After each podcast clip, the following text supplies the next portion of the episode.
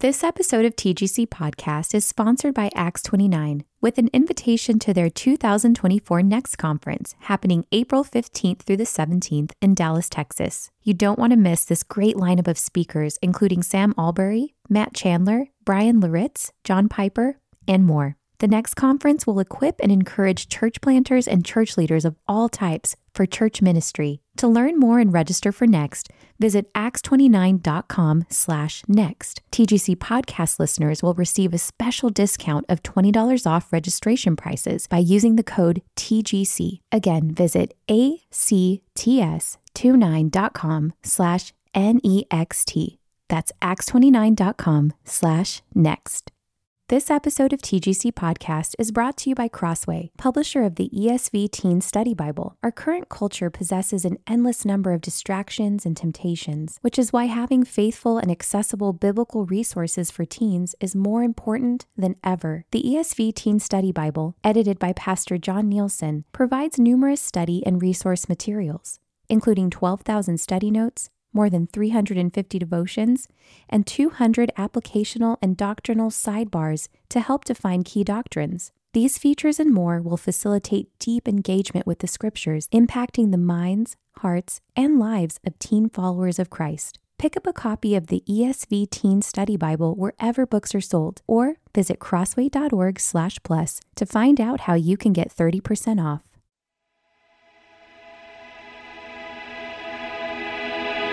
Welcome to the Gospel Coalition podcast, equipping the next generation of believers, pastors, and church leaders to shape life and ministry around the gospel. On today's episode, you'll hear a message from Colin Smith, originally delivered at TGC Chicago's 2022 Regional Conference. Thank you. Well, what a joy to be able to welcome all of you to the orchard. So glad that you are here for this very, very special uh, occasion. Um, and it's a great privilege to open the Bible uh, with all of you. So, very, very thankful to God for TGC, uh, for Don and for Tim, and for their wise and godly leadership through the first decade and their continuing influence on the Gospel Coalition, and now for the leadership of Julius and his team. Is it not a wonderful thing to be able to affirm that which is most important together and to affirm our unity in Christ and in the gospel of the Lord Jesus Christ? Now, uh, just before I get uh, into the message, I do want to take a moment to commend a resource to you. It is a book by Kevin DeYoung, who'll be here speaking uh, tomorrow, entitled the Lord's Prayer and just newly out. I want to warmly commend it to you. And if you are wondering, why on earth is he speaking on the Lord's Prayer when Kevin DeYoung has just published a book on it? I can assure you that I've been asking the same question. And uh, I suspect Kevin DeYoung has been asking the same question as well. And uh, this conference was, in fact, planned a couple of years ago. And of course, because of uh, COVID, uh, was put off until this time. And I had agreed two years ago to speak on the Lord's Prayer. And then earlier this year, Kevin's book came out. And I thought, what in the world do I do? so I bought it and I've not read it. Um, and I am really looking forward to reading it um, in the coming week uh, and to find out everything that I should have said uh, to you uh, in this uh, message uh, this evening. But, um, you know, you, you should choose. Here's a piece of wisdom that was passed on to me years ago and uh, has stood me in good stead. Choose a book by its author, not by its cover or its title. You're reading a person and Kevin DeYoung's writing ministry is just such a marvelous, marvelous gift to the whole church of our Lord Jesus Christ. Well, the Lord's Prayer is recorded, as you know, twice in the Gospels, in Matthew chapter 6 and in Luke chapter 11. I've chosen to speak tonight from Luke 11, mainly because it is shorter. um, uh, that's a very good reason, uh, but also because it includes the title of our conference where the disciples asked Jesus to teach us to pray. So let me read from Luke 11 and the first four verses. Now, Jesus was praying in a certain place, and when he finished, one of his disciples said to him, Lord, teach us to pray, as John taught his disciples. And he said to them, When you pray, say, Father, hallowed be your name, your kingdom come. Give us each day our daily bread, and forgive us our sins, for we ourselves forgive everyone who is indebted to us, and lead us not into temptation. Lord, teach us to pray.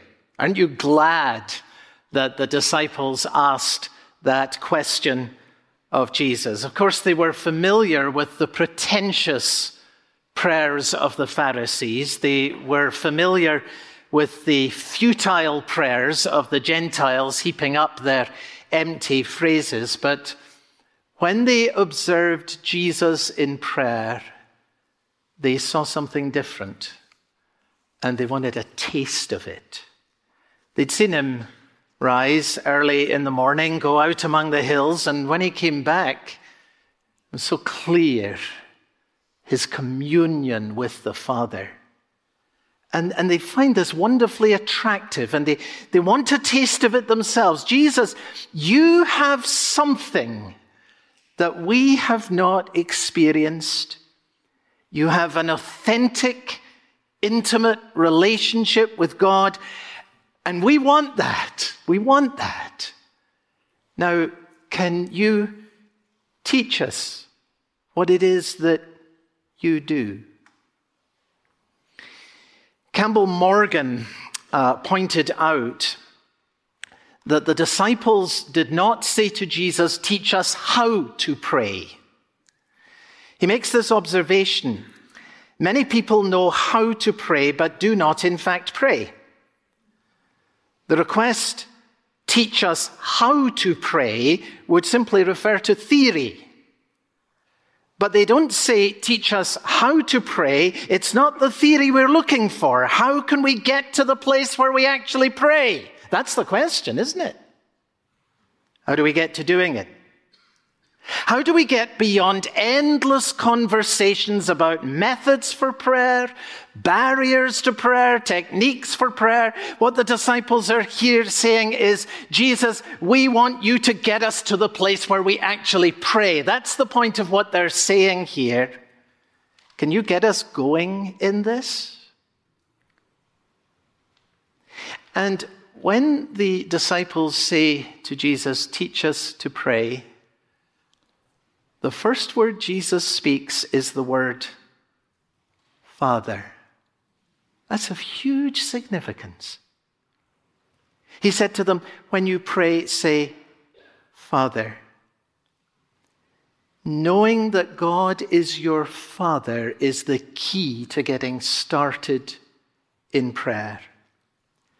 And if you want to get to the place where you actually pray, where you are entering into communion with God as opposed to simply talking about prayer or intending to pray or even condemning yourself for not praying. Remember that God is your Father. More than anything else, what will get you praying is a felt awareness that God is your Father who loves you. And the more you know that God is the Father who loves you, the more you will have a desire to pray. Now, what are we to ask of the Father who loves us? Well, in Luke's account of the Lord's Prayer, there are five things to ask of God. And uh, since we're going from Luke, I'm going to stick with these five that God's name will be honored, that God's kingdom will come, that God will provide what we need, that God will forgive our sins, and that God will deliver us from temptation. Five things to ask of God. And all that we could ever ask and all that we could ever need come under one or other of these five petitions. So you can use the Lord's Prayer as a kind of template for praying. You could take a page in a jotter and you could divide it into five sections. You could call them God's name, God's kingdom, God's provision, God's forgiveness, and God's deliverance. And on that page, you would actually have a perfect outline for prayer. You could just start with these five headings, and then you could fill in things that belong uh, under each of these headings. Or you could do it the other way around. You could start with things that are upon your heart and mind that you feel you need to pray for, and you could say, under which heading does this belong? Think of the Lord's Prayer as being like five pegs, if you like, on which you can hang your prayers. And if you pray for a friend um, who needs help in, in some way, uh, going through perhaps some treatment, and you're asking God for the strength that they should be given, well, well, clearly that belongs under God's provision for uh, each day as they're going through this particular circumstance. But then you see, as you pray for that person, you might ask this question well, now, what else should I be praying for this same person? Because as she goes through this, or as he goes through this, there will probably be some particular temptation that will come to him or to her. What might that be, and how can I pray into that? What might be the opportunity, particularly for this person to honor God's name, and so forth and so on. Now, using the Lord's Prayer as a kind of template um, or framework for our prayers is, is not something new. Martin Luther used the Lord's Prayer as a template for his own prayers throughout most of his life. And he commended it, as some of you will know, in a delightful little book that he wrote for his barber. Now, I, I just can't get out of my mind this image of Luther sitting in the barber's chair, uh, you know, with his, with his head back, and, and here's the barber with a razor and taking off the stubble from his uh, chin, and, and uh, he's got the razor right there, and then the barber says, uh, Pastor Martin, I've got a question to ask you. How should I pray?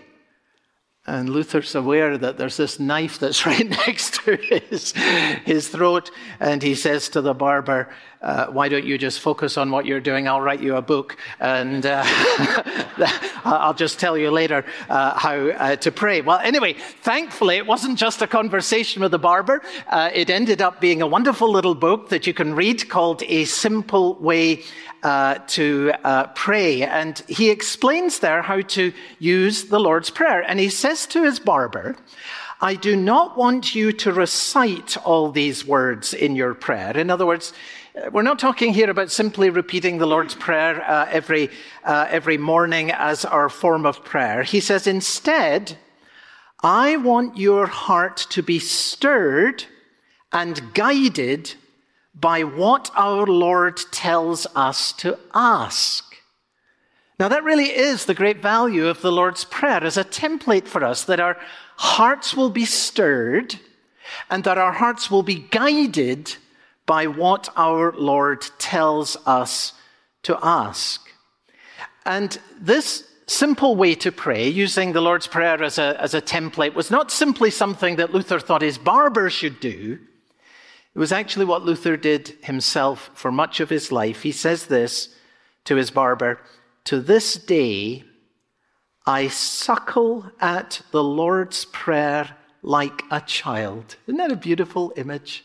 I suckle at the Lord's Prayer like a child, and as an old man eat and drink from it and never get my fill. Well, now let's look at these five things that we are to ask of God together. The first relates then to God's name. God's name. When you pray, say, Father, hallowed be your name.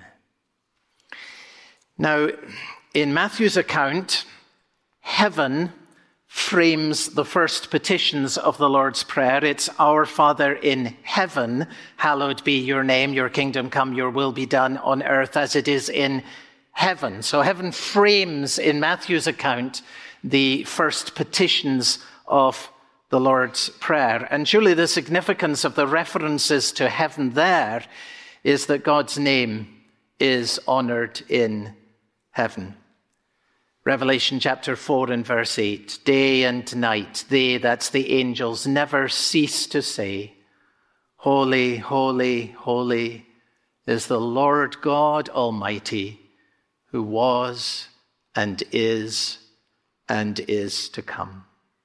So you think about what the scene is in heaven, it is a scene of unceasing worship.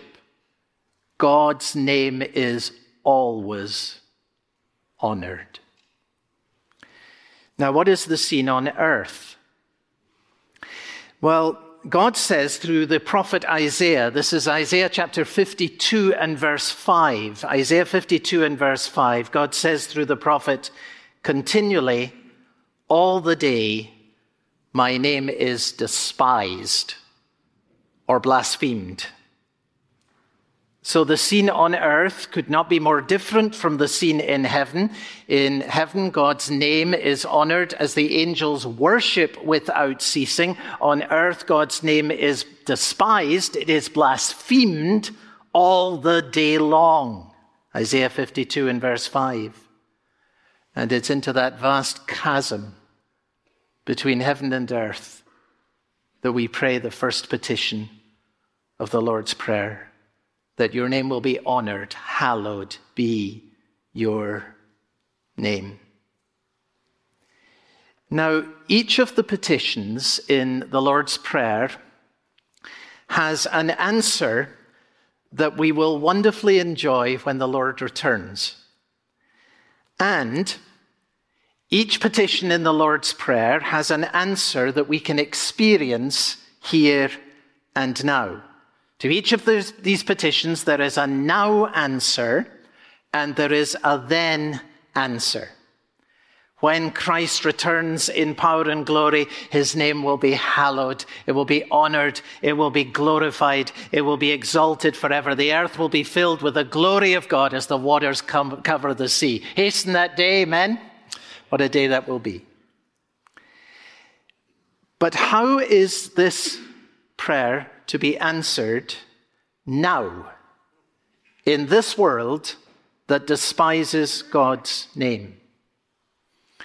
Well, the answer to that is given to us very clearly in Isaiah in chapter 52 that I quoted just a moment ago. Isaiah 52 and verse 5 continually, all the day, God says, My name is despised. And then here's what comes next. Therefore, my people shall know my name. You see the connection? That God's answer to a world that despises his name is a people who know his name. And so when we pray, Hallowed be your name, we are asking God to raise up on earth people who know him and love him and treasure him more than life itself so that in this world that despises and blasphemes his name all day long, his name may be honored among these people.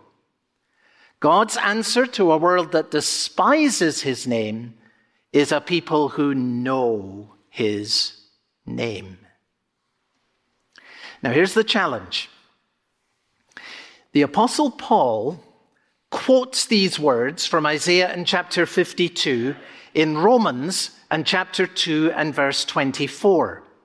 Romans 2 and verse 24, we get this quote coming right out of Isaiah 52. For as it is written, Paul says in Romans 2:24, the name of God is blasphemed among the Gentiles. Now, he's quoting from the Old Testament, so you would expect him to follow where Isaiah himself goes in the Old Testament. You would expect him to say, the name of God is blasphemed uh, among the Gentiles, but God's answer to a people that blasphemes his name is a people who know his name. But that's not what Paul says in Romans 2.24. In Romans 2.24, there is a sting in the tail. Here's what it says. For as it is written, the name of God is blasphemed among the Gentiles because of you. Because of you. Now, friends, we all know what this is like. We have all seen the damage that comes to the name and the reputation of God when someone who bears his name, as all of us bear his name, acts in a way that is obviously inconsistent with the faith that he or she professes.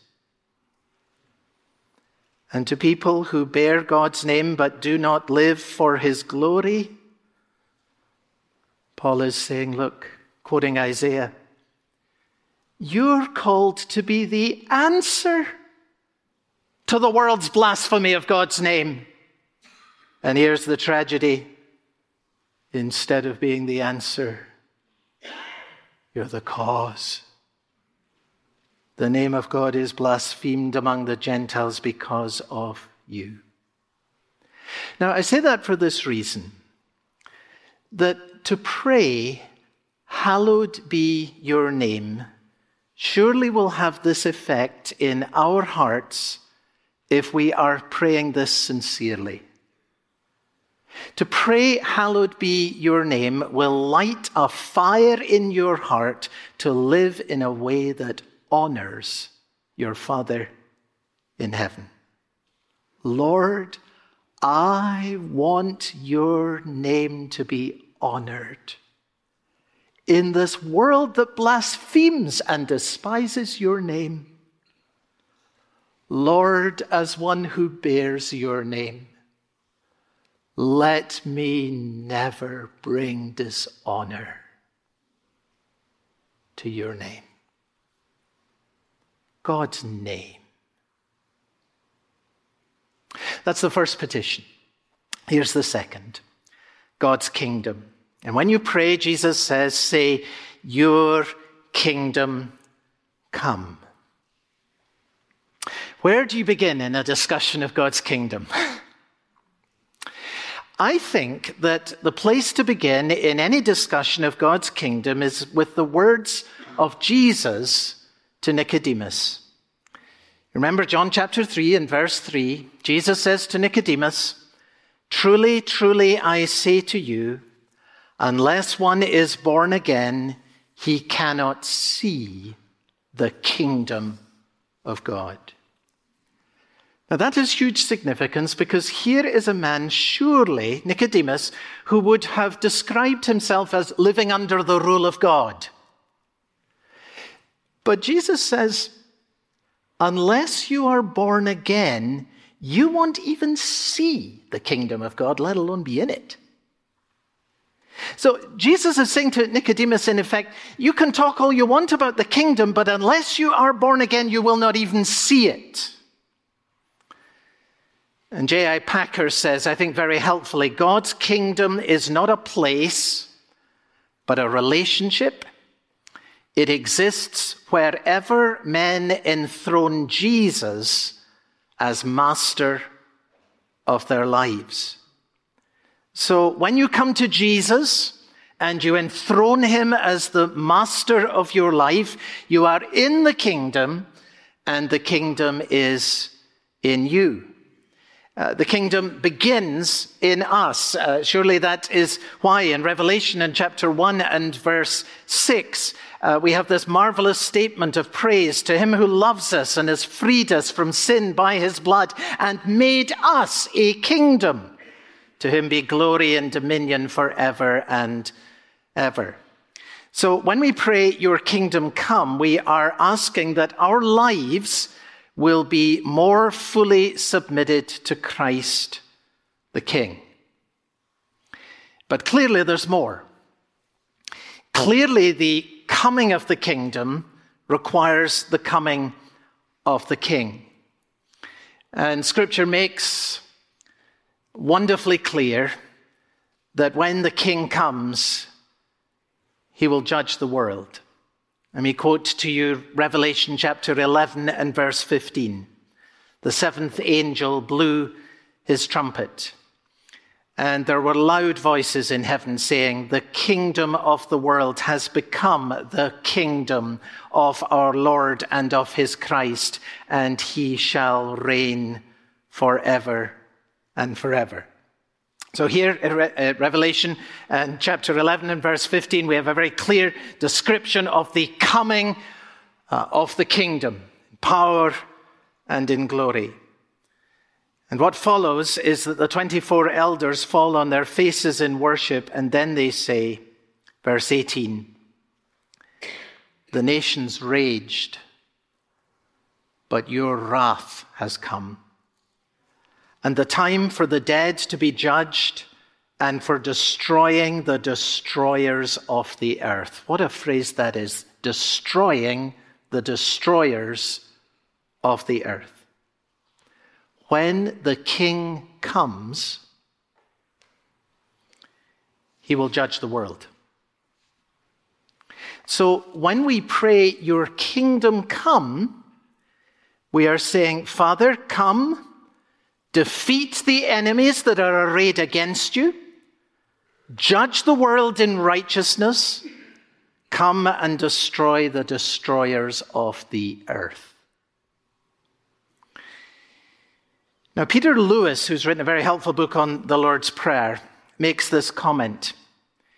He says, When we pray, Your kingdom come, we are praying about something which will be as terrible to some as it will be joyful to others. Take that in. When you pray, Your kingdom come, you are praying something that will be wonderful for some and terrible for others.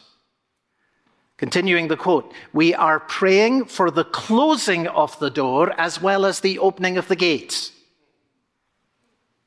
We are praying for the end of the old order with its space for repentance, as well as with its pain and with its tears. See, we, we, we all long for the pain and the tears to be gone. Your kingdom come. But when it comes, the space for repentance will be gone. So I'm suggesting to you that praying this prayer will ignite an evangelistic passion in your heart. If you're going to really pray like this, you're going to have a sense of a very limited time in which the most critical work that could ever be done is now trusted into our hands. And Lord, what can I do in regards to it? These are days of grace and they will not last forever. We do not know how many we have. This whole world with its godless kingdoms, its wars, its viruses, its endless political arguments. It's all passing away and a better world is coming. Christ's kingdom will come. But it's in this world that men and women must enter that kingdom. As long as we're living in this world, the door of that kingdom is open, but when the kingdom comes, the door will be closed. It's going to be like Noah and the ark and God sealing the door. And those then who are outside will be outside forever. So I'm trying to get at the practical impact of praying along these great themes of the Lord's Prayer. What difference will it make to you? Well, you pray for the honoring of God's name, you're going to have ignited within your heart a passion to live in a way that honors Him. And never, never, never, never, Lord, let me bring dishonor to your name. And if you're seriously praying, your kingdom come. You're going to have a sense of urgency. You're not going to be saying, well, you know, I'll make up my mind one day. You're going to be saying, how can I serve the Lord? What is it that I can do? A certain amount of time is given, and I do not know how much time that is. But this is the day of grace. And I am trusted in with the gospel of the Lord Jesus Christ, the greatest good news that this world has ever heard. Praying this prayer will light a fire in your heart to do all that you can to bring those who are outside of God's kingdom in. God's name, God's kingdom. Third, God's provision. Give us each day our daily bread. Now let's just ponder the words here, as you would just meditating on Scripture, as you no doubt do regularly in your own times with the Lord. Give is where we confess our dependence upon God.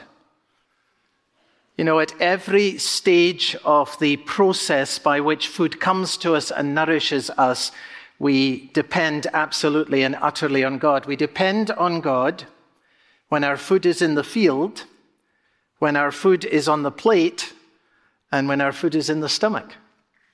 All the way along the line. When the grain is growing in the field, it can easily be destroyed by wind or rain or drought or disease. Hosea chapter 2 and verse 9, God says, I will take back my grain. God only needs to blow a wind or send a rain, and the harvest is completely changed. We depend on God while it's in the field. We depend on God when it's on the plate. Because what use is food on the plate if you don't have the appetite to eat it? Psalm 107 and verse 18 they loathed any kind of food and they drew near to the gates of death. Uh, it was something they just lost an appetite, just couldn't bring themselves to eat, and became very, very ill indeed. And what about when it gets down to your stomach? You're okay then? Ah, not so fast. Even when food is in your stomach, it will be no use to you whatsoever if it makes you sick. Job chapter 20 and verse 14. His food is turned in his stomach. And how's this for a colorful phrase? It is the venom of cobras within him. Have you ever had that kind of condition? You felt, oh, I've got the venom of cobras in my stomach. It's not very nice feeling at all. From the growing of our food, the nourishing of our bodies, we depend on God. Um, our food and all that goes into it becoming ours is as much a gift of God as was the manna in the wilderness. So give thanks to God for all the ways in which He sustains us. Give bread. Give us each day our daily bread. Bread, of course, is used in the Bible as a general term for basic necessities of life. Genesis chapter 3 and verse 19 By the sweat of your face you shall eat bread. And what that means simply is, well, you're going to have to work for a living. Uh, so, bread includes food, it also includes health, it includes appetite, it includes work, it includes shelter, it includes clothing, it includes safety, it includes stability in our country and in our community. It includes the economy. Uh, all of these things are gifts from God that come from the loving hand of our Father in heaven. So, in this prayer, we are asking that God will give to us all that we need to sustain a life that will be committed to honoring His name and advancing His kingdom. And notice, of course, that we are to ask, Jesus says, for bread, not filet mignon. Um, the prayer here is that God will give us what we need and not necessarily all that we might want. And all that we need is included here under this petition of the Lord's Prayer. And then notice the words us and our. Give us each day our daily bread, the plural. It's not give me this day my daily bread, it's give us our daily bread. And notice the plural that really runs through the Lord's Prayer in the Matthew version and the Luke version. In Matthew, it's our Father in heaven. Give us our daily bread. Forgive us our sins. Lead us not into temptation. So here we have a prayer that is not only going to help us acknowledge our dependence and not only help us grow in our gratitude, this is a prayer because it's in the plural that is going to help deepen our compassion for those whose needs are greater than our own. This is where we intercede for the practical needs of other people. This is where we pray for a hungry world. This is where we ask God to bring to mind the needs of others we can help. And if God has given to you what you need for today, well, this prayer may prompt you to be the means by which He will provide for another person. And then that word daily, give us each day our daily bread. The word daily just reminds us that God has the most wonderful track record of faithfulness. He has been providing for billions of people on every continent, and He's been doing this on a daily basis for thousands of years. Peter Lewis, who I quoted earlier, says this well We urge God to write new checks for us, but we forget to flick through his check stubs. And if we did, we would find our name attached to innumerable gifts and benefits, protections, and provisions. Isn't that a beautiful picture? I'm asking God to give me something that I now need let me call to mind that my name is written on all kinds of provisions that He has made over the years on a daily basis. So when you come to ask God for a new blessing, be very, very, very sure that you intentionally thank Him for what He has already given. So Jesus is teaching us to pray here. And we have this framework, we have this, this template, we have these themes that are to be shot through our praying God's name, God's kingdom, God's provision. Number four, God's forgiveness. Verse four, and forgive us our sins for we ourselves forgive everyone who is indebted to us. And again, there are four elements here sins and forgiveness and debtors and us. Forgive us our sins. Matthew says, Forgive us our debts. So our sins are debts to God. Each of us lives within a network of relationships in which we have responsibilities and obligations. There are things that I owe to God, there are things that I owe to others. What is the obligation that I owe to God and to others? It is summed up in one single word, the word love. Love God with all your heart, soul, mind, and strength, and your neighbor as yourself. Jesus says that's the summary of the Ten Commandments. This is what God requires of us. Now, we usually think first of our sins as wrong things that we have done.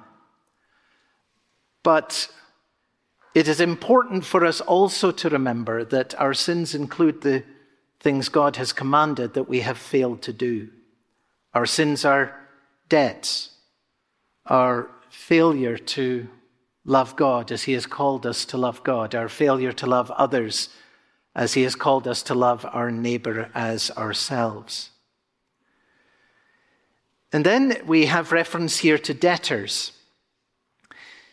Now, this is important because it means that there will be people in your life who will not give you what they owe. Um, God places you under an obligation to love others. Uh, we sometimes do that well, we sometimes don't do it so well. And God places others under an obligation to love back towards you, and sometimes others won't do that so well either. We live in a fallen world. And just as you default in what you owe towards God and in what you owe towards others, there will be others who will default in what they owe towards God and in what they owe to you. They will be your debtors.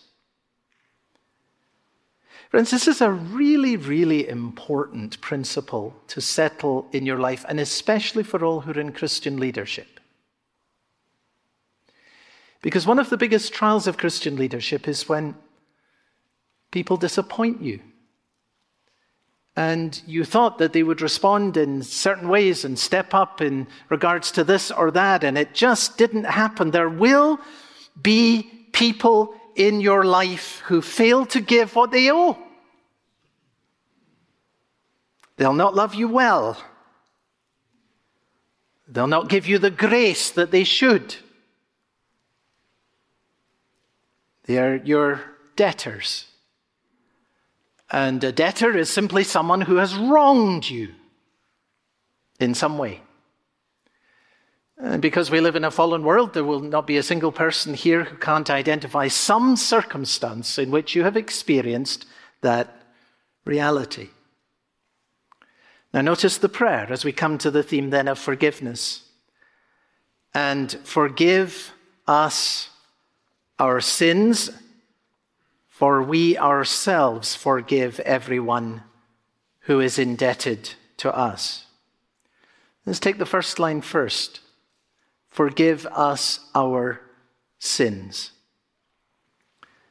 Why would a Christian need to pray that prayer? When you came to Christ in faith and repentance, were you not justified fully, completely, and forever? Is it not the case that God dropped all charges forever against you, so that there is no condemnation now for those who are in Christ Jesus. If Jesus has really removed your sins as far as the east is from the west, why would you need to pray, forgive us our sins this week? And the point of the prayer, of course, is not that condemnation should be removed. That has happened for you in Christ already. The point of the prayer is this that fellowship with God should be restored. God's justified children sin in many ways. And the sins of God's children do not bring us into condemnation, but they do clog up our relationship with God. And the great desire of those who truly love God, which is the distinctive mark of all who are truly his children, is that we desire to walk with him as closely as we possibly can. As closely as it's possible for a redeemed sinner in this world to walk with God. That's what you want to do. That's what I want to do. And so we pray this prayer. And we search our hearts in the light of the scripture to be able to identify ways in which we have fallen short of all that God has called us to pursue. And how is it that a just and holy God can forgive our repeated failure to do what he has commanded?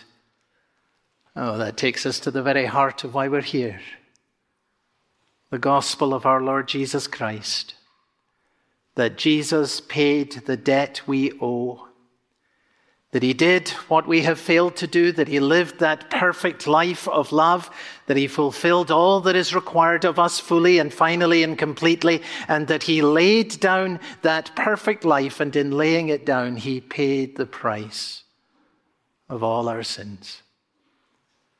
One of my Scottish heroes from an earlier century, Horatius Bonar, says it like this upon a life I have not lived, upon a death I did not die, another's life, another's death, I hang my whole eternity. Aren't you so glad that your eternity hangs on the life and death of Jesus and not on your life and death? Isn't that the greatest good news? And then I want you to notice these very important words us and our. Forgive us our sins, for we ourselves forgive everyone who is indebted to us. Us, our, we ourselves, us. Four plurals. Now, the connection here between receiving forgiveness from God and releasing forgiveness to others lies in these words us and our. It is not forgive me my sins. It is forgive us our sins. And that means that in praying this prayer, you want God to forgive not only your sins, but also the sins of others. And that includes, therefore, the sins of others against you. Forgive us our sins means, Father, forgive me as I have failed to love you and forgive her as she has failed to love me. Our. God's name, God's kingdom, God's provision, God's forgiveness, and lastly, God's deliverance, and lead us not into temptation. Now, our Lord used these same words as you will know well, into temptation when he spoke to the disciples in the Garden of Gethsemane, Matthew chapter 26 and verse 41. Watch and pray that you may not enter into temptation. The spirit is willing, Jesus says, but the flesh is weak. And notice Jesus does not say, watch and pray so that you won't be tempted. We're all going to be tempted. He says, watch and pray so that you will not enter into temptation, by which surely he is saying, watch and pray so that temptation does not overwhelm you. That's what it means to enter into temptation. And this is what Jesus is teaching us to ask right here in the Lord's Prayer. Father, let, do not let me get to the place where temptation overwhelms me. Guard me from that by helping me to watch and to pray. When we pray, we must use the means by which God will bring an answer to our prayers. What are the means by which we're guarded from falling into temptation? Jesus tells us watch and pray. That is why Paul says to Timothy, keep a close watch on yourself. You're in Christian ministry, you bear God's name, you're a leader. Keep a close watch on yourself. And that's why Paul says to the Ephesian elders, keep watch over yourselves and all the flock of which the Holy Spirit has made you an overseer. Watch and pray. And as you do that, Christ will give you all the strength that you need to prevail in your battle with temptation. And never imagine that because you're now a Christian leader, or you've been in Christian ministry and service for a little while now, and you have some responsibility now, never imagine that you are therefore beyond particular temptations. Um, a Scotsman's almost got to have a Robert Murray M'Cheyne quote at some point in a message. So here's Robert Murray M'Cheyne has a piece that he called Personal Reformation. Uh, it was just his writing about how he wanted to walk closely with God. Make me as holy as it's possible for a redeemed sinner to be. That was the heart cry and passion. And he writes this honest confession. I'll just read it to you. I am tempted to think that now I am an established Christian and I have overcome this or that lust for so long that I have got into the habit of the opposite grace, I am tempted to think that I may venture very near the temptation, nearer than other men. This is a lie of Satan. I might as well speak of gunpowder getting by habit a power of resisting fire. The seeds of all sins are in my heart, and perhaps all the more dangerously because I do not see them. You know, it's spiritual pride that makes a person venture near to temptation and to say, I can handle this. That's spiritual pride. But God tells us to flee temptation. You get as far from it as you possibly can. Put distance between you and it. Flee youthful passions and pursue righteousness, faith, love, and peace. Flee from sexual immorality. Therefore, my beloved, flee from idolatry. The Bible says this is Proverbs 28 and verse 26. He who trusts his own heart is a fool. That's pretty clear, isn't it? Trust your own heart, you're a fool. But whoever walks wisely will be delivered. That's what we want. We want to be delivered. That's what we're praying for here. So, friends, here are five things to ask of God that God's name will be honored, that God's kingdom will come, that God will provide what we need, that He will forgive our sins, and that God will deliver us from temptation. Pray that God's name will be hallowed and it will light a fire in your heart to live in a way that honors the Lord. Pray that God's kingdom will come and it will light a passion for evangelism in your heart to reach the lost while there is time.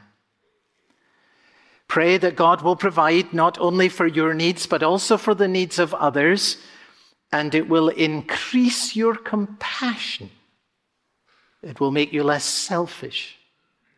It will make your heart more tender. Pray that God will forgive our sins and it will help you to forgive others who have sinned against you. And pray that God will deliver you from temptation and it will make you wise to watch and to pray and it will ignite a passion within you to pursue a holy life. Father, we pray that all these things may be true of us in increasing measure for your glory, praise, and honor. We ask these things through Jesus Christ our Lord, and everyone said, Amen. Thanks for listening to today's episode of the Gospel Coalition podcast. Check out more gospel centered resources at thegospelcoalition.org.